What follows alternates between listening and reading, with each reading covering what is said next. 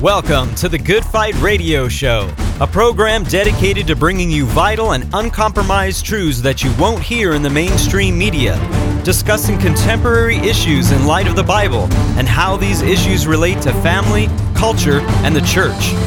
The heart of this show is to glorify Jesus Christ and expose the works of darkness as he is commanded in Ephesians 5:11. Now here's your host, Good Fight Ministries own Chad Davidson. Welcome back to the Good Fight Radio Show. I'm your host, Chad Davidson of Good Fight Ministries. What you're about to listen to right here is an interview that Pastor Joe Schimmel and myself just conducted with Dr. Gary Habermas, who is the foremost scholar on the planet concerning the resurrection. But not only is he a marquee historian on the resurrection, he also has dug in deep concerning the Shroud of Turin as well as dealing with doubts. So we are so excited for you to hear from Dr. Gary Habermas. I'm going to switch a little bit off the resurrection, but this obviously has a big big to do when it comes to the resurrection. And when, you know, I was talking with Pastor Schimmel about this because he actually did a message a number of years ago on Resurrection Sunday, specifically on the Shroud of Turin. So I know that Joe has some questions he wants to ask you regarding the Shroud because you've written a number of books on the subject as well.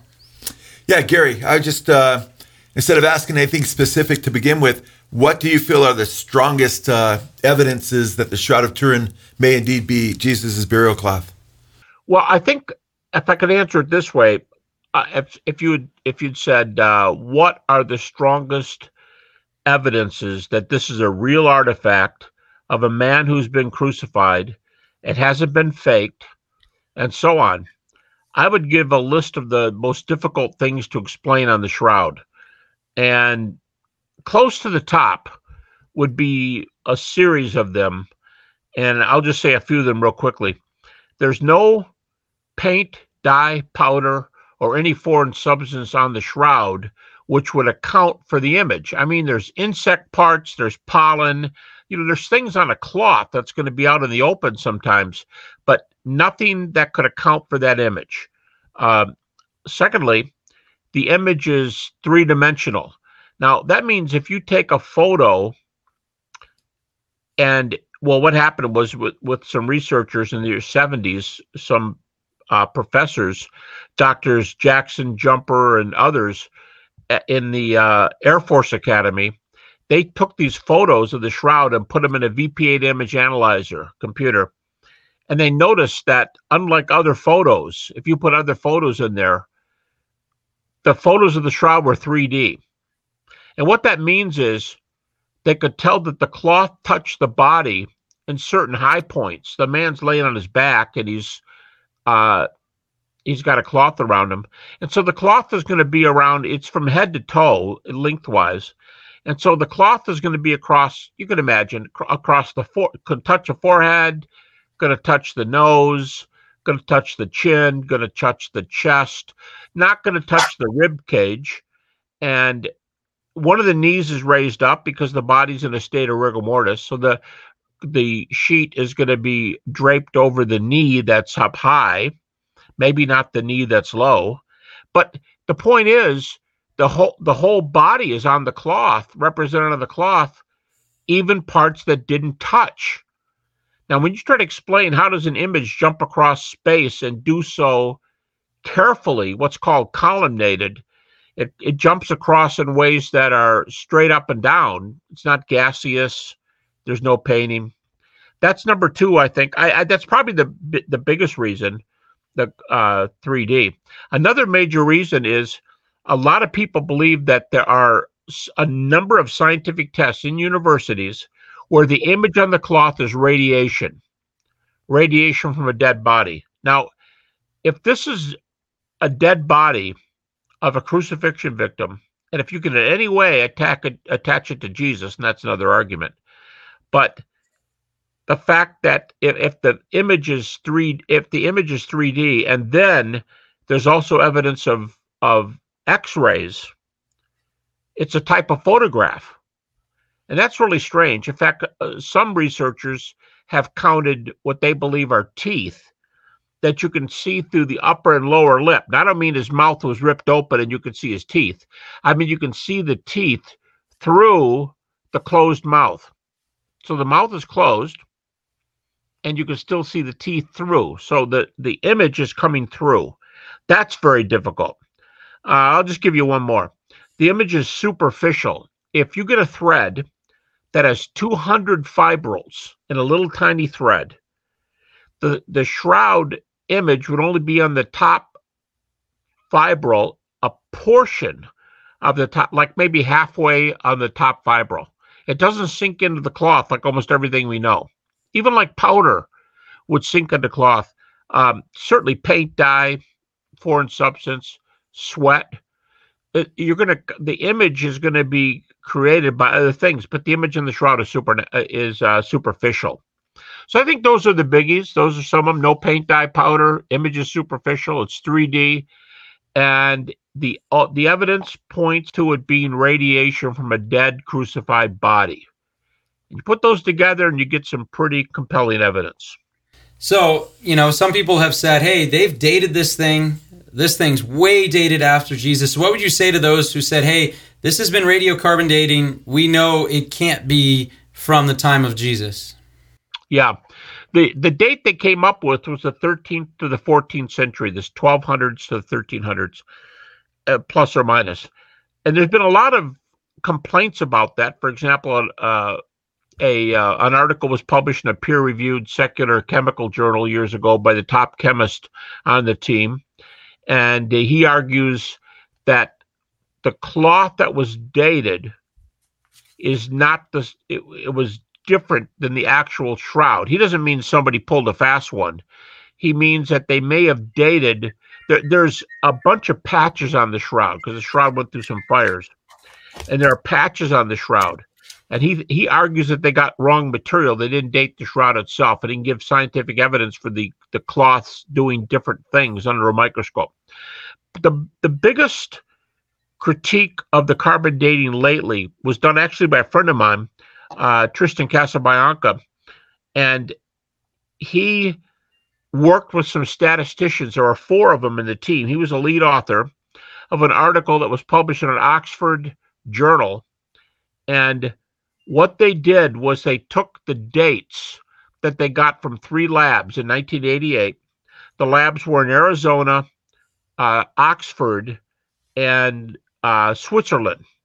And um, in you know no question about the facilities and the dates they got were like all over the place and they i don't know exactly what they did at the beginning but they apparently did some averaging of dates instead of taking all the dates. And and these statisticians got together and they said it's totally illegitimate.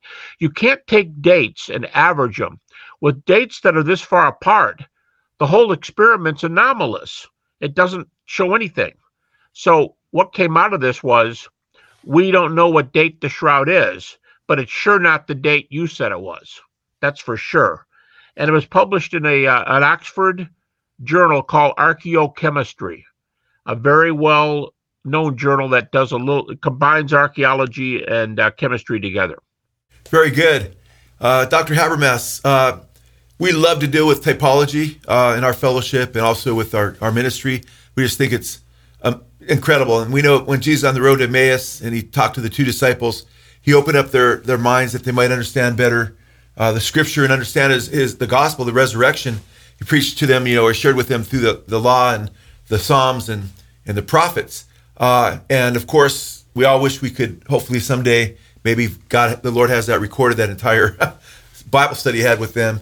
But uh, I can't help but think that when he showed his resurrection in the Old Testament, he might have used uh, different typologies. And certainly uh, prior to that time, he talked about before his death, burial, and resurrection, the sign of Jonah, you know, and that being a picture of his death, burial, and resurrection. Uh, and of course, you know, certain things come to mind, especially Paul talking about he's the first fruits of the resurrection, and the first fruits being on the day after the morrow, the morrow being uh, Saturday, the Sabbath, crucifixion being uh, the Passover day. He was crucified on the day after the morrow was first fruits, and that being Sunday morning and him being the first fruits of the resurrection, Paul seems to draw those parallels in 1 Corinthians, not only with the uh, Passover lamb, but also with the first fruits, and these being pictures in the feast days. Are there any typologies that you like in the Old Testament, perhaps, or pictures of the resurrection that you, and these may not be used in debates necessarily as evidences that we share with non believers, but just as a, as a, devotional aspects. I mean, I believe we can use them, uh, certain, certain, certainly use uh, it as weight of evidence, but not really talk about evidence so much. But for us as believers, uh, what encourages you personally when you think of some of the divine hand of God providentially working through the events of history, showing forth maybe pictures of the resurrection in the past? My favorite one, you've already mentioned it. In fact, you mentioned it first, I think. My favorite one easily would be Jesus comparing what was going to happen to him to what happened to Jonah. And, you know, as Jonah's three days and three nights in the belly of the fish, the great fish, it doesn't say whale there, by the way, but great fish, so will the Son of Man be three days and three nights in the heart of the earth. Now, a lot of people, that's a problem for them. They think there's a problem with three days and three nights because that's not from Friday to Sunday. I'll just say real briefly there are two Old Testament passages where three days, and one of them is one of the two is specifically three days and nights. They're both the day after tomorrow. Both cases, three days and nights is the day after tomorrow. So that's because Jewish tradition counted any part of a day as a full day. So if something happened on Tuesday before six o'clock, before sundown, that's a day. After six o'clock is a day. And after six o'clock the next night is a day.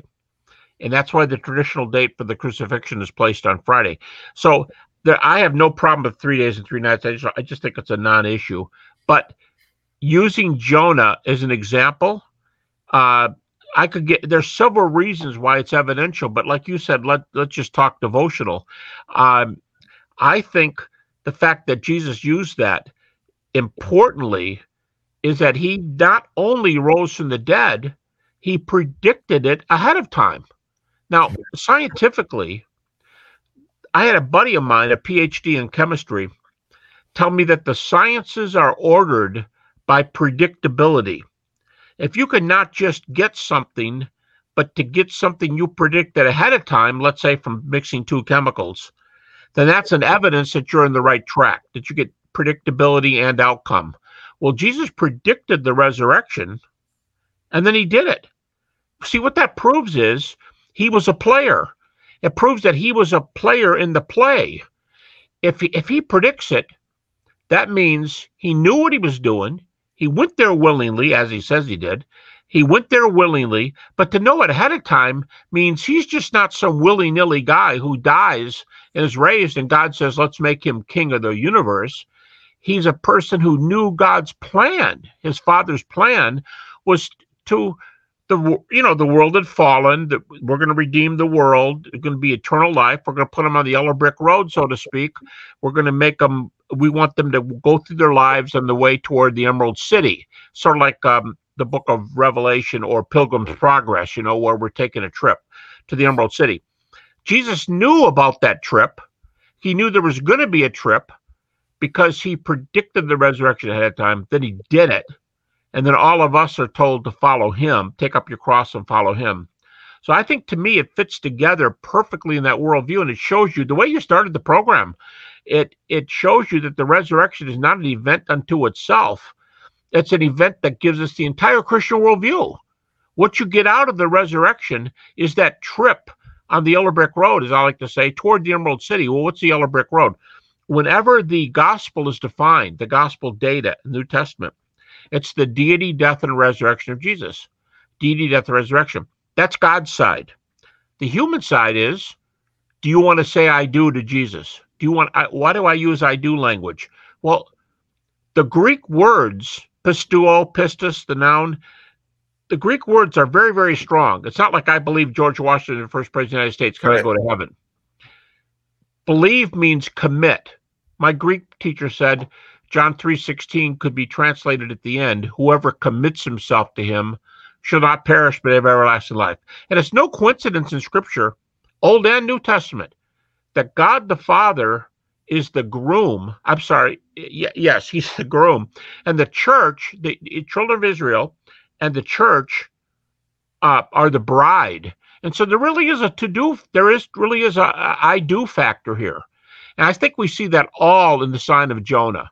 Jesus was on the road. He knew we were on the road. He knew there's going to be a battle. We're going there. We're marching toward the Emerald City. Here it is. I'm going to do this. He did it. He showed it was true. And then he says, You want to take up your cross and follow me. You want to say, I do to me. So that picture to me is the most beautiful. I don't want to say just a symbol, there's a lot of history there, but it brings in the kind of things you guys are talking about the Old Testament. It brings in some, you know, symbols. It brings in prophecy, Jesus' own prophecy uh, it's just a wonderful picture of eternal life and and going toward that city. No, I, I love how you pointed that out too, because we're talking specifically with Dr. Gary Habermas, and when it comes to this, it's not just that it's a story. It's not just that Jesus gave a prophecy, but it's something that he did in history. And I think that's one of the more beautiful things. And, you know, we've been talking with Dr. Gary Habermas specifically from the get go, his testimony. He talked about these 10 years of doubt. And I know you touched on it a little bit, Dr. Habermas, specifically about emotional doubt. And I think it'd be great if maybe you went, a, um, I know you've taught the subject at a, at a, at a, a PhD level, I believe. Um, you've written you've written books on this subject when it comes to dealing with doubt, and maybe you can speak to the audience a little bit about these. I believe you have three different categories of doubt of how you categorize doubt. Yeah, uh, those three categories are factual, emotional, and volitional. Um, you can imagine factual uh, is Christianity true? It's kind of what we talked earlier about Antony Flew becoming a theist. He saw the um, intelligent design, cosmology, the laws of the universe, and those facts, th- those are factual. But the emotional kind of doubt, it's it's the most common. Emotional doubt is by far the most common and by far the most painful. In fact, it could be the only one that's really painful. Uh, if you have facts, if you're looking for facts, but it's starting to hurt, that means you're still asking factual questions, but starting to morph into emotional aspects. And what you have to do with emotional doubt is not pile the facts on because they'll they'll thrill the person and then next week they'll be right back in their doubt again. To deal with emotional doubt you have to deal with the emotions. If i could use an illustration if you break your leg you have to go in a walking boot or a cast you get casted up. And if you're you get it done the right way you you heal. You're fine. And and, and that takes care of the data per se but there's a lot of emotion that goes with it too. We can have more than one doubt at one time. Like the leg can hurt and the leg can be in a cast. Um, we can ask factual doubts and have emotions, but the key thing about emotional doubt is teaching somebody to train their emotions. And uh, on my website, GaryHabermas.com, and on my YouTube channel, you just look up Gary Habermas on YouTube. I have a whole lot of little mini lectures, five, six, seven minute ones and longer ones over an hour where I deal with doubt. And the one I deal with most of all is emotional. It's not anything I can explain quickly, but I spell it all out in a lot of those, plus the three books on the subject. Two of them are on emotional doubt. So you have to tell, in Lewis's words, C.S. Lewis, you've got to tell your emotions where to get off. You got to learn to tell your emotions, no, this is true. I'm not going to entertain this anymore. And you employ steps to make, to turn your emotions you don't you can't totally turn your emotions off, but you can turn the spigot off. You can keep emotions from dumping everything into your life and causing all kinds of pain. No, that's great. Uh, you have a book, uh, The Thomas Factor, and in chapter 10, the subtitle is Using Your Doubts to Draw Closer to God, which I love that. So you just turn it around and say, hey, and near the end of that book, uh, just, before your conclusion, you state this, and I wanted you maybe to expand on this a bit for our audience. Uh, if with the psalmist we desire God and long for him with all our hearts, then we should seek him. So you're talking about, you know, the psalmist questions and it causing us to seek God. But then you then you state we can pursue those practices that can increase our intimacy and fellowship with Him. Some may now ask a great question that has perhaps been building throughout the book. Since religious doubt produces so many positive consequences, why do we emphasize corrective thinking and try to change the feelings? Uh, you kind of spoke to that a little bit, but maybe you can expound on that a little bit. The corrective uh, thinking really bolstering. I guess that would be you know getting the foot in the cast. Right. It, it's because Christianity's true. It's sort of like the Jonah thing. It it go, it morphs over into other categories. He predicted it. It's the worldview. He knew it was going to happen. He rose from the dead. When you have facts, you have facts to bring alongside you to use it with your emotions. And and by the way, of the three doubt books, the one you mentioned, the Thomas Factor, another one called Dealing with Doubt, those two are available for free on my website. Nothing's for sale on my website. I'm not trying to make a penny. Um, nothing's for sale there. But those two books, two out of three, including the Thomas Factor, and you're right, it is subtitled Using Your Doubts to Grow Closer to God. The book is free, and I explain there how to work through emotions to kind of use facts. Not you it's not just because facts are true, you shouldn't have emotions but you use the facts to settle the emotions. You calm yourself down with data. And that's, you've got to come in and you've got to learn some techniques. Philippians 4 is a great text for doing this. Philippians 4, 6 through 9. Mm-hmm. Paul says, Don't worry. And, and the Greek word there means the Philippians were an- anxious. He says, Don't worry. He tells them to A, pray. He says, B, thanksgiving and praise. Three, Ephesians uh, 4 8. He says, whatever is good, the translations are different, but whatever is good, um, correct, true, think on these things. That word for think there means to meditate, to think deeply and single mindedly. That's what you do. You go after the emotions and you quiet them by throwing doubts. Uh, doubt is the, you could say that the facts are the water that you throw on the emotions. You want to calm the emotions down, and the the fire's raging. Emotions hurt. Emotional doubt can be very painful. Yeah, that's that's excellent. Uh, maybe I was that particular Greek word translated "worry" there. I thought was interesting because it means to be divided in your thinking. You know, and that seems that from your thinking comes emotions. In fact, uh, Thomas probably was pretty emotional after three and a half years or so of, of uh, his hopes being dashed. But then when he saw the resurrected Christ and uh, I think that healed a lot of his emotions. I think uh, uh, there's a lot of joy. Uh, you know, Matthew chapter 28, seeing the resurrected Christ talks about their joy. So I think uh, the facts and reality brings a lot of joy.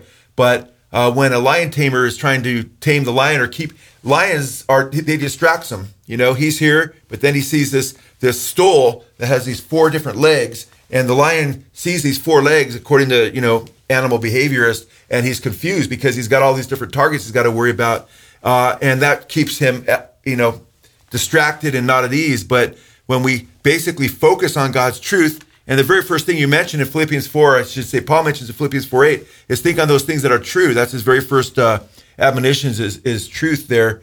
And I really believe the truth goes a long way. As Jesus said, the truth will set you free. So we're glad we have uh, champions out there of the resurrection of Christ like you, Gary, uh, proclaiming his truth. So we praise God for what you're doing. Yeah, I, I really am, am blessed by you, Gary. And, you know, when it comes to uh, your work, I know uh, Pastor Schimmel's the one who initially, I, I came to the Lord uh, about 12 years ago now. And he initially uh, had mentioned you during a sermon, some of the information that you get out. I believe is on the historical Jesus early on in my faith. And I started reading your work. And I thought it was profound. And one of the things I love is the practicality also when it comes to the doubt that you just brought into that. And uh, we got about about three or so minutes left. But you specifically, and, and it touched on my heartstrings as well.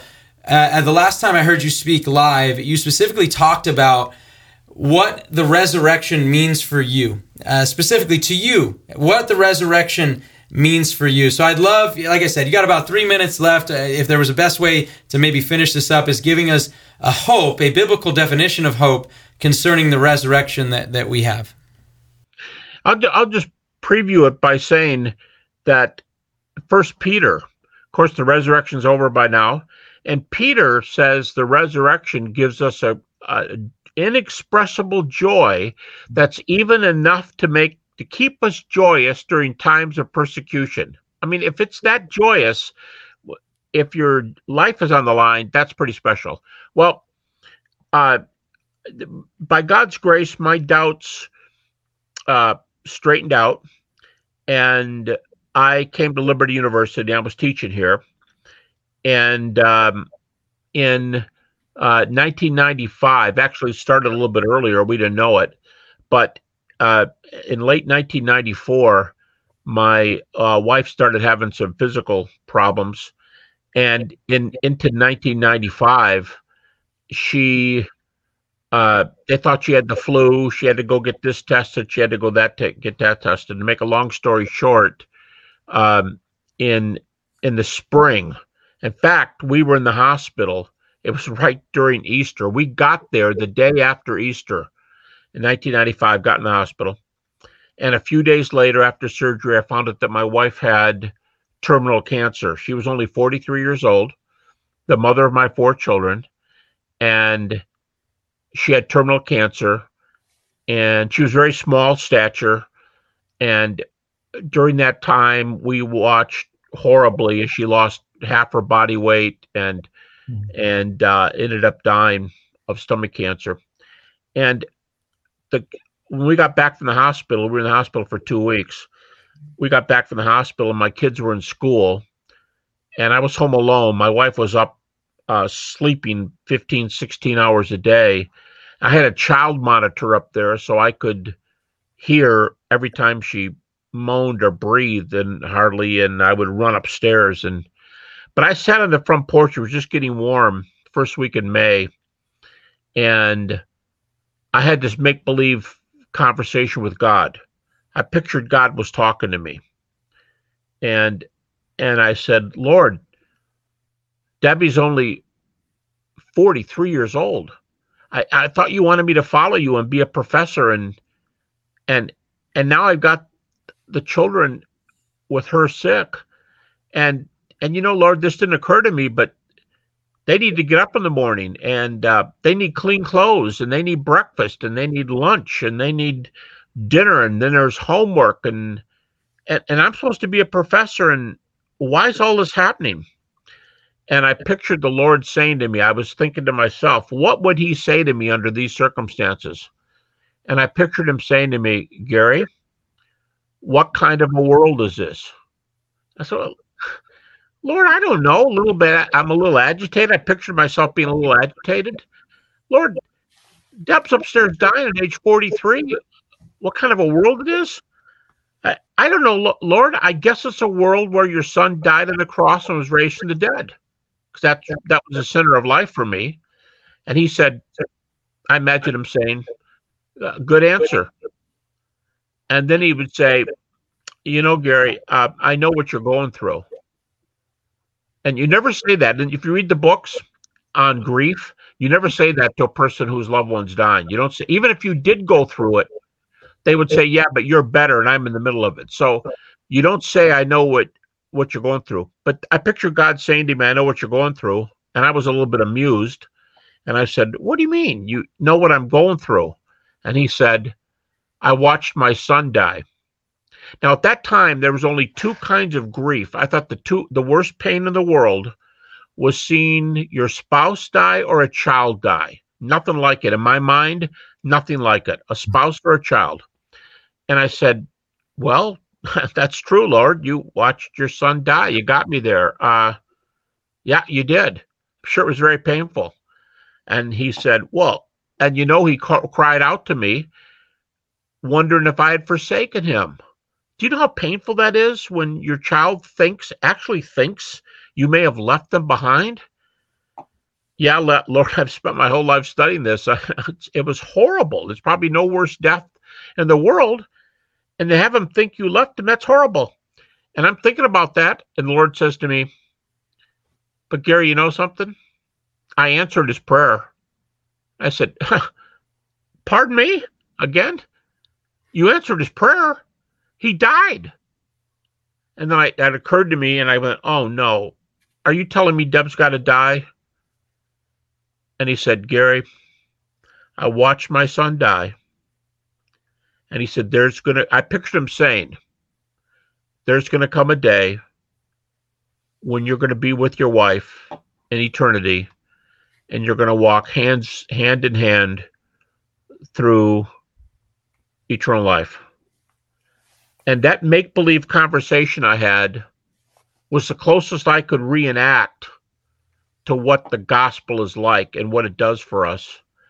And that little, I've said it many times, I've lectured on it many times. To me, that's what the New Testament teaches. Because again, Peter said we can joy in persecution. Paul said we grieve when our loved ones die, we grieve, but not as those without hope. To me, that's the key of the resurrection. The key to the resurrection is that the hope of eternal life says you may not know what's happening to you. You may not know why you're why you're hurting. But you know the one who knows. You know the one who was raised from the dead. And that's just not an empty faith statement because after all he was raised from the dead. We got evidence. So I may not know to this day why I'm I'm remarried, but I I don't know to this day why the mother of my four children died. But it's enough for me to trust God on the trail to the Emerald City. So that that is the practical result of what the resurrection does. Praise God and, and praise God. You don't have to make believe uh, in the ultimate sense because Jesus said, "I'm the resurrection." And he's the resurrected one. I'm the resurrection of life, and he that believes me, though you're dead, yet shall he live. And and after his resurrection, to the apostle John in the Isle of Patmos, there when John fell down after seeing this him in face shining like the sun, put his right hand upon him and said, "Fear not." I am he that liveth and was dead, and behold, my life forevermore, and have the keys. Or he said, I'm the first and the last, identified himself as, as God. Uh, and behold, I'm alive forevermore. And praise God. So we have the, the, the ultimate hope in Jesus. And that's just awesome. Yeah, we want to thank everyone so much. Obviously, we want to give a big thank you to Dr. Gary Habermas for coming alongside and especially ending that on such a, it starts off sad, but such a wonderful note, just like the resurrection, right? We have Jesus dying on Good Friday, but then resurrecting on the third day. I want to thank you so much for joining Thanks, Pastor Gary. Joe Schimmel, myself, and Dr. Gary Habermas on the Good Fight Radio Show. You've been listening to the Good Fight Radio Show brought to you by Good Fight Ministries. If you're blessed by this show and would like to partner with us, please consider visiting our Patreon page at patreon.com slash goodfight. Or you can write to us at P.O. Box 2202 Simi Valley, California 93062, or call us toll free at 1 866 JC Truth. That's 1 866 528 7884. We hope you'll tune in next time on the Good Fight Radio Show.